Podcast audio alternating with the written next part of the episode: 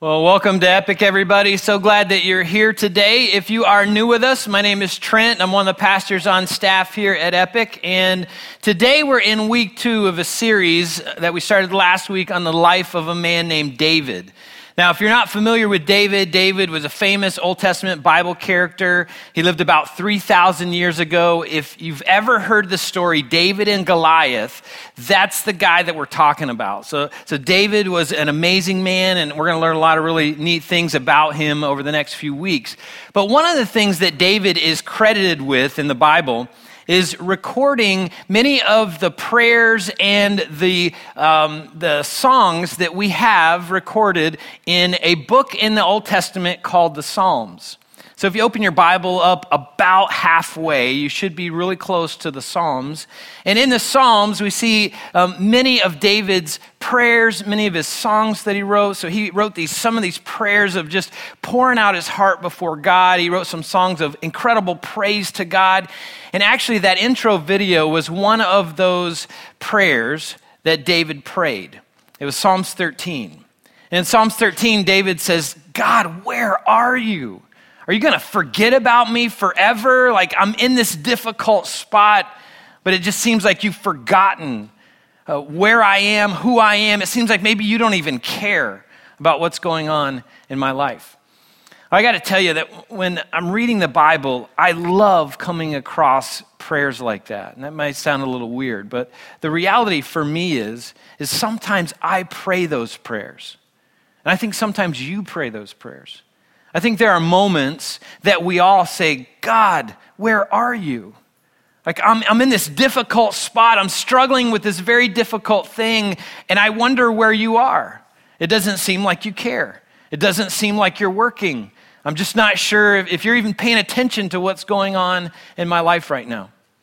Well, today we're going to watch David uh, fight through some emotions like that. And he's going to tie himself back to trusting God, even in a very difficult season of his life when he thought God wasn't working the way that God should be working. I think we can all identify with that.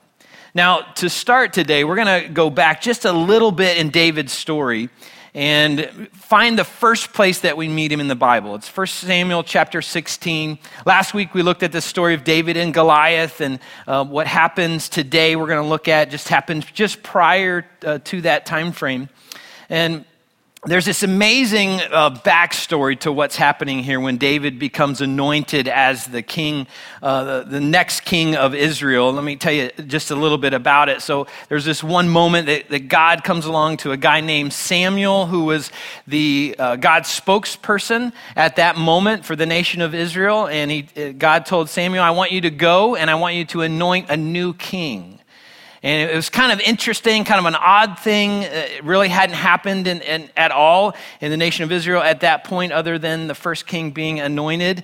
And part of the, the backstory to that, we have to go back a little bit farther in history to understand why God asked Samuel to do that, why he asked Samuel to anoint David.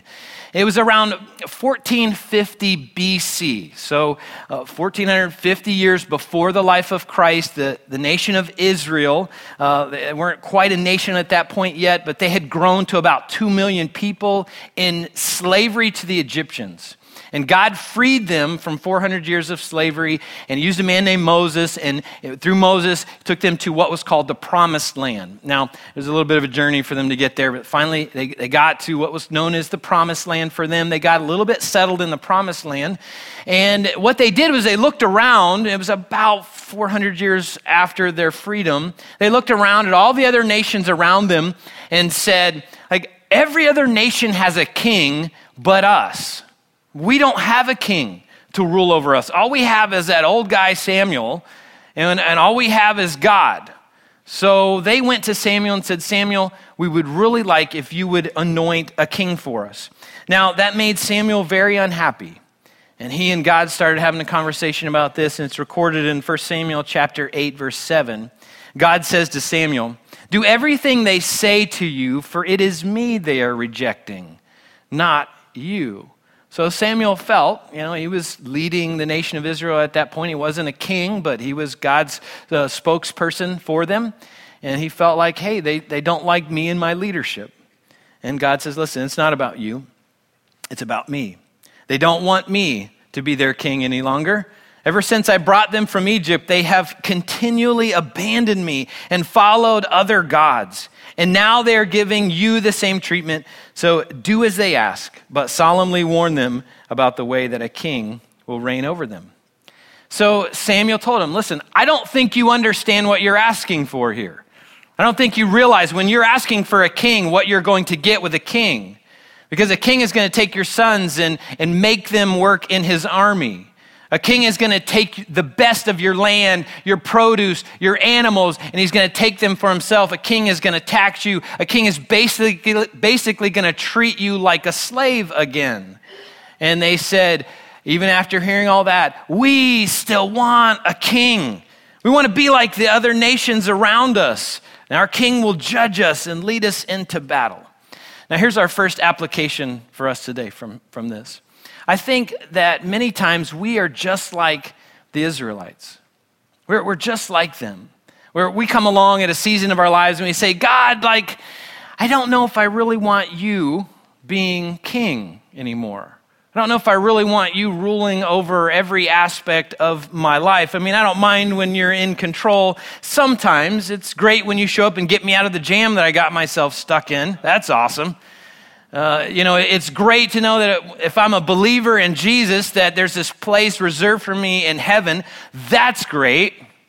But I'm not so sure that I want you to rule over every detail of my life. Uh, you know, I'll let you be in charge on Sundays. You know, church is a great place for you to be in charge. It should be, right?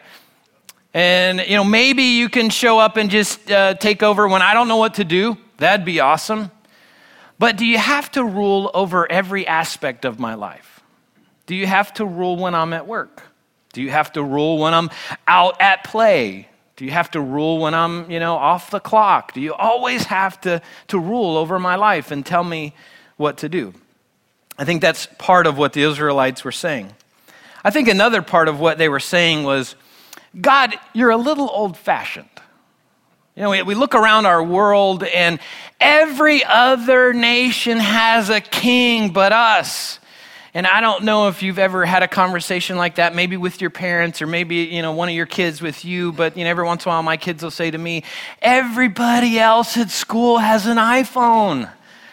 Or everybody else gets to do this and I don't. And I say, You're not everybody else. You're not getting a phone. And I think, uh, you know, for the Israelites, here they are talking to God, saying, God, you know, every other nation has a king. And all we have is your booming voice from heaven, and it frightens us. We don't really know what to do. You're not all that hip anymore. You know, you don't talk to us, you know, you don't text us, you don't call us on our, our iPhones or our iPads. You're still talking through that old guy, Samuel. I mean, like, that's so, like, years ago. Like, we want a king. We want a king to, to rule over us. Now, when we look around our world, it seems like God and belief in Him is old fashioned and outdated nowadays. And if you question that, I encourage you to go into school or go into work tomorrow, especially if you're not married. This would probably work a little bit better than if you are. Uh, go in and uh, tell your coworkers, go in and tell other students at school that you've decided to wait until you're married to have sex. See what happens. See if somebody doesn't spit out their coffee, go, What did you say?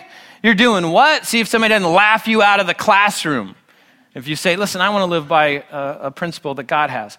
Or tell somebody, Hey, listen, I've decided to give 10% of my income back to God through a local church. I just feel like that's something God teaches. It's a way for me to recognize that everything I have comes from Him and see if people don't think, like, have you lost your mind? Like, have you gotten your calculator out and figured out how much that is? Do you know we live in some tough economic times? Or if you're to tell somebody, listen, I've decided to forgive someone who has deeply wounded me, you might find other people around you get very angry at you, very upset.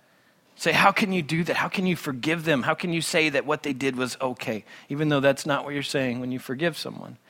So, as we look around our world, there are moments that our world says, you know what, belief in God, applying his principles, that's kind of old fashioned. Like, it's kind of cute every once in a while. But you don't really need that. And if we're not careful, we can start thinking the same thing. We can start thinking, God, I don't know that I need all of your principles. God, I don't know that I need you in complete control of my life. And so I think God asks the same question of us is, am I really your king? Am I king over all of your life? Or just certain portions of it? Like, are you going to give me a day? Like, hey, Sunday you can be king, but the rest of the week's mine? Or is there a subject that you go, hey, you can be in control over this subject, but these other subjects or this part of my life, like, I'm going to keep that to myself? So, who's really king over your life? So, the nation of Israel, they wanted a king, and God said, okay, I'm going to give you a king. He gave them a man named Saul. Now, when they saw Saul, they said, Man, this is the right guy. He was the tallest guy in Israel, he was uh, extremely handsome. And they said, Man, he, he looks sharp and he's the biggest guy around. He's got to be the king. So this is great. So they said, Long live King Saul. So Samuel anointed Saul as the first king over Israel, and Saul started off doing well. But shortly after that, Saul disobeyed God in some big ways, basically rebelled against God. And God rejected him as king. Said, Listen, Samuel, here's what I want. Saul doesn't have a heart like mine. Saul's not going to lead the nation of Israel the way that I want him to. So I want you to go and anoint someone else, a man after my own heart.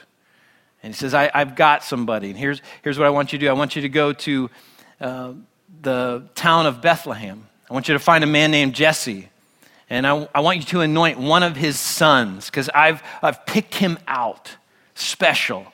Because this is a guy that has a heart like mine. His heart beats with, with the same concern for things that I'm concerned about. So go and anoint this new guy. This is where David comes in. So Samuel does that. He goes to Bethlehem, finds Jesse. And when he sees Jesse's oldest son, he says, Surely this is the Lord's anointed. I mean, he's, he's handsome, he's a big guy, like, wow, that's who I would pick. Kind of like how the Israelites felt about King Saul. And then God says to Samuel, Don't judge by his appearance or his height, for I have rejected him. The Lord doesn't see things the way that you see them. I think that's something that we need to remember always. We need to burn into our minds. God doesn't see things the way that we see things. God doesn't see people the way that we see people. God doesn't see our success the way that we see our success. God doesn't see our failure the way that we see our failure. God doesn't see things the way that we see things. Now, in this context, God was talking about how we see people. And so he continued in verse 7 by saying, People judge by outward appearance, but the Lord has the ability to look at people's heart. And I think we can all understand what God is saying here because we all do this. We all judge people based upon what they look like. We all do this. I mean, you see somebody new, you size them up in a few seconds. And if somebody looks popular, looks cool, has a lot of hair or not, you know, sorry if you have a lot of hair. But we make quick decisions on, like, hey, well, that's somebody I want to be around or that's somebody I want to be like. And if they don't look successful, they don't look cool, on however you decide to judge that, they don't look popular, you quickly make a decision. Yeah, I don't know if I want to hang out with them. I probably don't want to be around them because they're not the kind of person that I would want to be around. We make these major judgment calls based upon people's outward appearance, and we don't know anything about their character. We don't know anything about their hearts. And so God comes along and says to all of us, don't do that. Don't judge people at work. Don't judge people at school. Don't judge people in the community based upon what they look like. Judge them by their character, by how they live, by what's going on in their heart. Like how they live will reveal what's in their hearts. So, when it comes to this interaction with Jesse and uh, his sons and Samuel, uh, Samuel looks and goes, Man, like he's got some great looking sons. Like one of these, these early sons have got to be the king. And uh, God says, No. no. The second son, not the king. The third son, nope. Fourth son, nope. Fifth, sixth, and seventh sons, nope. Samuel has to turn to Jesse and go, like, do you have any more kids? Because, like, God told me to come here and anoint one of them. Um, so do you have any more? And so Jesse thinks and says, you know, there's David, but he's the youngest. He's out watching sheep. Like, you don't, you wouldn't want David. Basically, he's a nobody. And Samuel says, Go get him. So somebody goes out and gets David and says, Hey, dad needs you. And he leaves the sheep, heads back in, into uh, the village, comes up, and Samuel looks at him, and God says, He's the one. That's the one. That's the man after my own heart. Anoint him as king of Israel. And so just imagine if you're David. You know, David's probably around 15 ish at this time. And so you're out watching sheep, somebody comes and gets you, and you walk up, and this, this whole kind of formal ceremony. Guess what? You're the next king of Israel. Like, what are you talking about? Like, what would you be thinking if, if that were you in this scenario? I mean, like, you have like no notice that this is coming. Coming. It was just one day he's out in the field working. Somebody says, "Hey, Dad needs you," and he heads in and he gets anointed as the next king of Israel. If you were there, what would you be thinking if you were one of his brothers? I'd probably be thinking like, "Is Samuel like drunk or something?" Because like, like he just picked David. Nobody would pick David. He's a punk little shepherd boy. I mean, look at our oldest brother. And I think his oldest brother and older brothers were very offended that Samuel overlooked them and selected David. Now, what would you be thinking if you were David? If you walked up and all this was going on and you hear this announcement like, hey, you're the next king of Israel, what would be going on in your mind? You know, one thing might be like, hey, this is cool. Now I can make my brothers go watch the sheep. That'd be awesome. Or he might have thought, like, what are you talking about? Like, this is the weirdest thing ever. Like, why wouldn't you pick one of my older brothers? I mean, obviously, they're natural leaders. Look at them. But why would you pick me? Then another thing I think would be even more prevalent on David's mind is, is that he would wonder, Samuel, why have you just issued my death sentence? Like the king is still alive and very well in, in his kingdom. Uh, he's, he's not going to, you know, do very kindly to me just showing up and going like, hey, I've been anointed the next king. Um, why don't you move out? No, he would see that as an act of treason, and King Saul would try to have him killed for that, probably would have his entire family killed for that.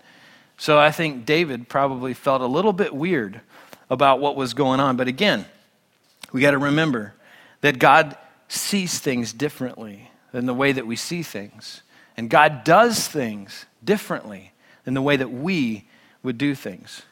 So David's anointed the next king of Israel, and guess what he does next? He goes back to watching sheep. He goes back to the fields in this humble life of being a shepherd. And I think that's where God wanted to shape David's heart to be the, the kind of man that he wanted David to be when he would become king. It was in the lonely, solitary fields of Bethlehem that David learned how to become the right kind of king with a heart like God's. Now, in chapter 16, David gets a little reprieve from that. He was an accomplished musician, and King Saul actually finds out about that, invites him to come to his palace to, to play the harp in moments when he's pretty depressed. Um, can you imagine how awkward that would have been for David? Like he's probably playing, going, I hope nobody tells him I'm the next anointed king. Like this is not good. He'd probably be killed in that moment. So he quietly and humbly served the king, but didn't want anybody to know what had happened out in the field when Samuel came. And when King Saul left and went to fight the, the Philistines, guess where David went? He went right back to the fields right back to the solitary, lonely, boring, monotonous job of watching sheep. And I think it was in that lonely, boring place that David learned how to become the king. I think God does the same thing with us sometimes. I think God comes along and either puts us in or leaves us in places that we would rather not be so we can learn the lessons that God wants us to learn. And sometimes we're in a job that we hate, or we're in a relationship that's going nowhere, or we've got this health issue that's going on, and we're asking God, Where are you? Like, why am I here? I feel like I'm in a desert. I feel like, uh, like I'm just stuck out in the wilderness. I have no direction, no purpose. You're not working. Nothing's happening here. I can't see anything good coming out of this place. Maybe you're in a spot like that.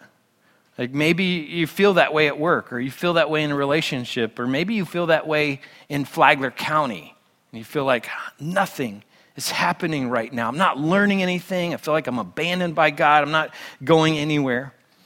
And yet, there are lessons that can only be learned in lonely, boring, sometimes confusing places.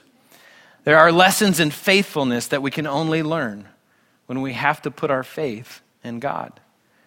There are lessons in endurance that can only be learned when we actually have to endure something.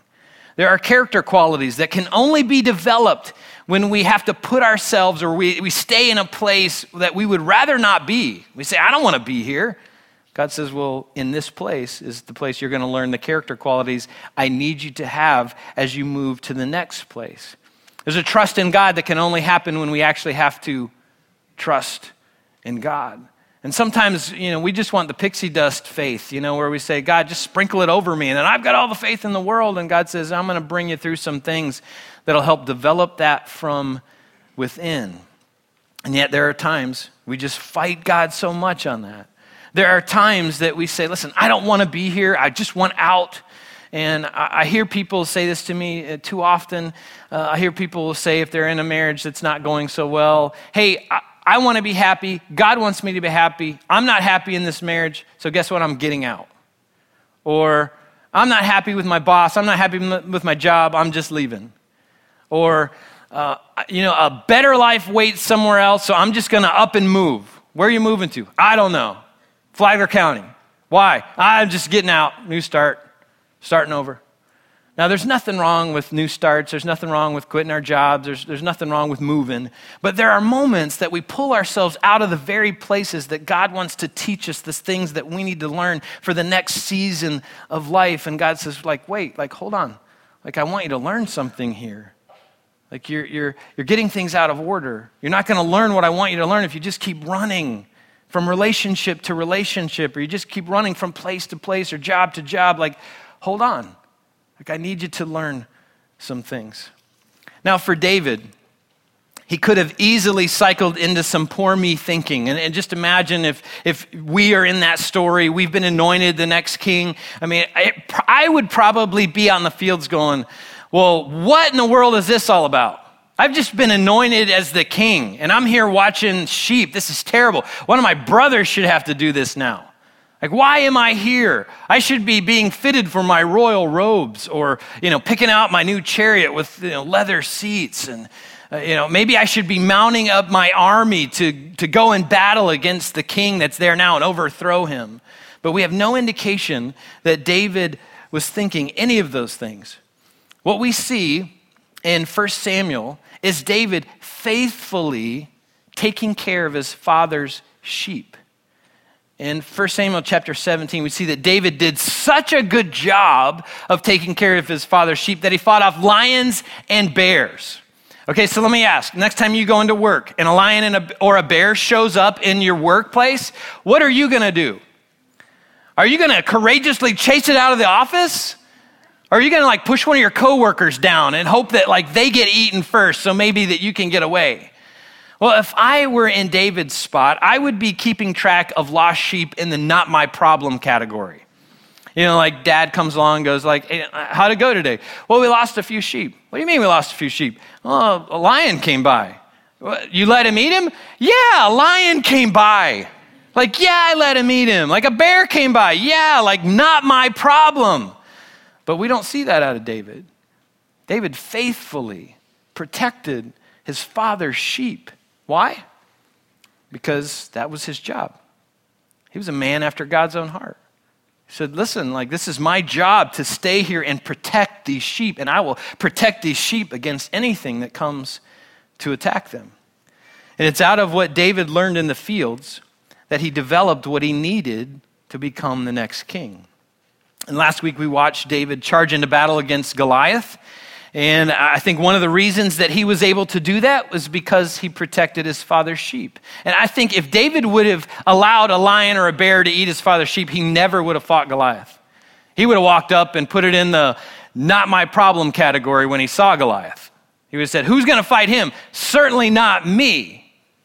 If he wouldn't have protected his father's sheep. But again, David faithfully protected his father's sheep and, and did the thing that he needed to do in that moment. He learned the lessons that God wanted him to learn so that he could do the next thing that came along in his life. And so last week we saw David defeated Goliath. You know, everybody's praising him. He became a household name in all of Israel. And 1 Samuel 18, verse 2 says, From that day on, Saul kept David with him and wouldn't let him return home. So it seems like here's David's opportunity. He's getting closer to the kingdom now. Everybody knows him. So I was like, oh, this is great. This is God's plan. He's now working me in through the system so I can become the next king. And it says in 1 Samuel 18 5, whatever Saul asked David to do, David did it successfully. So Saul made him a commander over the men of war, an appointment that was welcomed by the people and Saul's officers alike. When the victorious Israelite army was returning home after David had killed the Philistine, which was Goliath, women from all the towns of Israel came out to meet King Saul. They sang and danced for joy with tambourines and cymbals, and this was their song Saul has killed his thousands, and David his ten thousands. Uh oh, we have a problem things aren't going to go as well as David was thinking. Maybe this isn't the opportunity that he thought he had. And maybe you've been in a scenario like that where it feels like God opens a door and then you step in it and all of a sudden things don't go so well. Things start happening, things start falling apart, and you're like, wait a minute, I thought this was an opportunity. Verse 8 says, This made Saul very angry. What's this? He said. They credit David with ten thousands and me with only thousands. Next, they'll be making him their king. So from that time on, Saul kept a jealous eye on David. So not only that, Saul spent the rest of his life trying to kill David. In 1 Samuel chapter 18, Saul tried to kill David three times. In chapter 19, Saul sent his men to assassinate David at his house, kind of an ambush situation, and God protected him, and that assassination attempt failed. In chapter 19, Saul also tried to kill David again with a spear. So several times he sees David in his court. He's got this spear next to him. And out of anger, he picks up that spear, launches it at David, trying to kill him. And David's pretty good at dodgeballs, dodge spear. So he's able to, to work his way out of that. In chapter 21, David finally gets this like hint, like maybe Saul doesn't want me around. Like he's trying to kill me. So what he does is he flees. He runs and hides. In chapter 22, he hides in a cave. In chapter 23, he hides in the wilderness. In chapter 24, he gets an opportunity to kill King Saul and he refuses to take it. In 26, he gets another opportunity to kill King Saul and he refuses to take that as well. While he's in the wilderness, while he's hiding in a cave, God starts bringing warriors to him. People that aren't connected really anywhere. Uh, people that say, Listen, I'll, I'll follow you. Uh, I'll, I'll be one of your warriors. And God builds this army out of like this B team, these leftovers, these people that weren't connected really anywhere. And on one of those occasions, David and one of his soldiers had the opportunity to sneak into Samuel's uh, camp. So Samuel and all, or Saul and all of his army, they're chasing after David all over the countryside, trying to find him, trying to kill him. And, and on one moment, they're camped out at night and Saul's asleep. Everybody's asleep. God puts him into a deep sleep. And David and one of his warriors, they sneak in, they stand over Saul. What an opportunity. And his, his soldier that's with him says, Here's your chance. God has handed you your enemy in your hands. Let me kill him for you. I'll only need to strike once with my spear. And David has this amazing response. He says, No, don't kill him, for who can remain innocent after attacking the Lord's anointed one? Surely the Lord will strike Saul down someday, or he will die of old age or in battle. But the Lord forbid that I should kill the one he has anointed. All right, so honestly, how many of us would be trying to protect the guy who's trying to kill us? Like, I'm not thinking I would be. I'm thinking, I'm going, all right, so like I've been anointed the new king. You rejected God. God rejected you. You're trying to kill me. Guess what? I get an opportunity. I'm taking you out. But that wasn't David's perspective. I think that's one of the many reasons that God called him a man after God's own heart. See, David didn't see things the way that many of us would see things. David didn't do things the way many of us would do things. David saw things more the way that God would see things. And David had this heart to do things more the way that God would do things. So let's just get personal for a moment. When you're waiting on God to work in your situation, what is your typical response? Is your response to get in there and make things happen? If God's closed the door, you're going to kick that door open and just make it happen because you want this done. You want it done in this certain time frame. Or do you get jealous of maybe what God is doing in somebody else's life and you get bitter and angry towards them, maybe bitter and angry towards God in that scenario, wondering like, why them and not me? Do you get angry at God, bitter at God, and decide, you know what, God, if that's how you're going to be, you're not going to talk to me, you're not going to guide me, you're not going to get me out of the situation, guess what? I'm just not going to talk to you. Maybe I'm going to stop praying. Maybe I'm going to stop reading my Bible.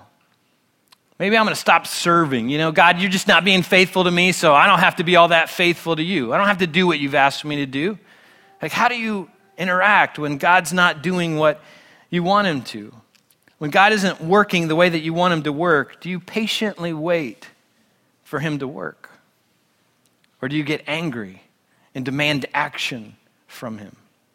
When God isn't giving you the relationship that you want, the job that you desire, the healing that you're praying for, the recognition that you think you deserve, do you learn the lessons that God wants you to learn? Because you'll need them for the next season of life.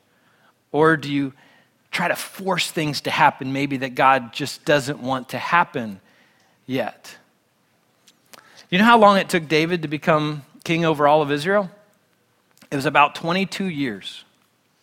So he was about 15 when he became anointed as king. He was about 30, or he was 30 uh, when he was anointed king of Judah, which was part of Israel. And then he was about 37 when he was anointed king over all of Israel. So 22 years he waited for God to answer and meet his need and, and fulfill that promise.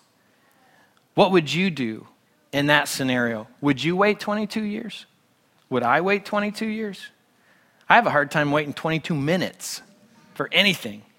Like when I'm waiting in front of the microwave for 22 seconds for my pizza to warm up, I'm like, come on, let's go. I think, I think we're all a lot like that. We're, we're super impatient. So would you wait like that, like David, for God to fulfill his promise? Now, in 1 Samuel chapter 31, King Saul died in battle against the Philistines. And when David heard this, he didn't shout for joy, he didn't throw a celebration. He didn't say, hey, drinks on me, everybody, party time. He wept and he fasted, and his men wept and fasted because God's anointed king had died that day. Incredible perspective from an incredible man, a guy that, that had a heart like God's. He wanted to do the right thing, the stuff that God wanted him to do. Now, in just a minute, our worship team is going to come out and they're going to guide us through a closing song called It Is Well. And it's kind of a remake song. So if you know the, the song, It Is Well With My Soul, it was written in the late 1800s. That's kind of a remake of that, at least the chorus is. Kind of a new song, but a remake of that. And while our worship team sings, I really encourage you to turn this song into a prayer to God. So maybe you're in one of those seasons of life where you're saying, God, where are you? Why aren't you working? Like, why aren't you doing more to fix this situation? Why aren't you doing more to, to get me out of this relationship or uh, fix this financial problem that I have or, or help me deal with this issue that, that is consuming my life? Well, I feel like I'm in a desert, and why aren't you doing more? I encourage you this morning to be like David and tie yourself back to God's truth. I encourage you to, to tell God in kind of a declaration prayer through this song, like, God, I will learn the lessons you want me to learn in this season of life. I'll be patient, I'll slow down, and I'll keep my eyes open for every lesson you want to teach me because I know I'll need that for the next season of life. I don't want to shortcut anything, I want to learn everything that you want me to learn. So I encourage you through this song, say, God, whatever I'm going through, I will make it well with my soul. A great thing for all of us to say, no matter what we're going through. It is well. It is well. People will look at you and go like, "How can you say it is well? Like I know what's going on in your in your life. It's a horrible situation that you're in." And you say it is well. Why? Because you're developing a heart like David's. You're developing a heart like God's so that you can begin to see things the way that God sees things and do things the way that God would do things. Let's pray together and then we'll sing. God, it is becoming easier for us to, to see why you've called David a man after your own heart. He learned the lessons that you wanted him to learn while faithfully watching sheep.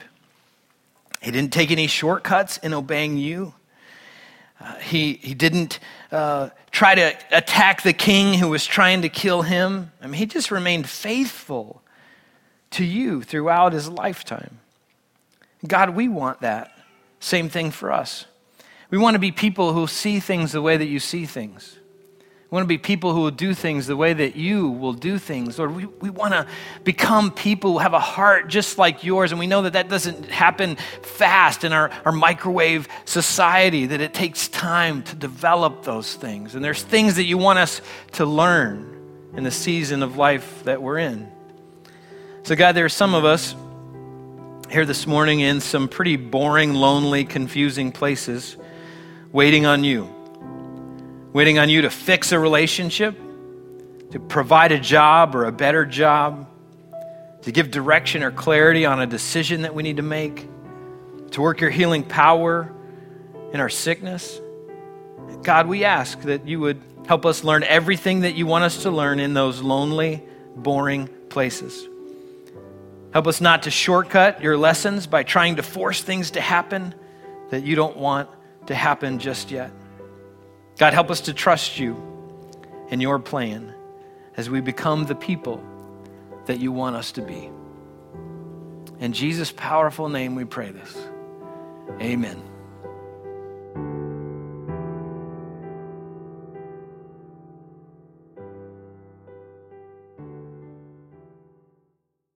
Now, everybody, my name's Cody Anderson, and I'm, I'm, the leader of our middle and high school student ministry here at Epic called Surge. I mean, I just have a few announcements before we get started with our David series, and Trent comes out. So if you could pick up the sheets that are next to you, and we're just going to run through a few things. Now, if you're new with us today, we're so happy you're here. Thank you for joining us. Um, if you could, on your way out, can you please stop by the Connection Center? We'd love to personally meet you and just tell you a little bit and give you some information about Epic. Now, we are currently working with the administration here at Buddy Taylor Middle School, um, trying to provide some lunchtime mentors. So, what we need, we need people that are willing to sacrifice an hour out of a week or every other week to invest into some students that need a little extra encouragement. So, if you'd like to be a part of that, if you would like to help invest into these students, next week after both services, we're actually going to have a meeting to give you a little more information and to provide you with the necessary requirements to do that. So, please come out, join us on that, and be praying about that and our students in the school system. Now, if you call Epic your home and you'd like to give back to what we're doing here in the community, there's two ways that you can do that. You could do that online at theepicchurch.com, or you can give in the giving boxes directly behind you. So now Trent's going to come out in a moment, and he's going to continue on in our David series. But before he does that, go ahead and check out this video.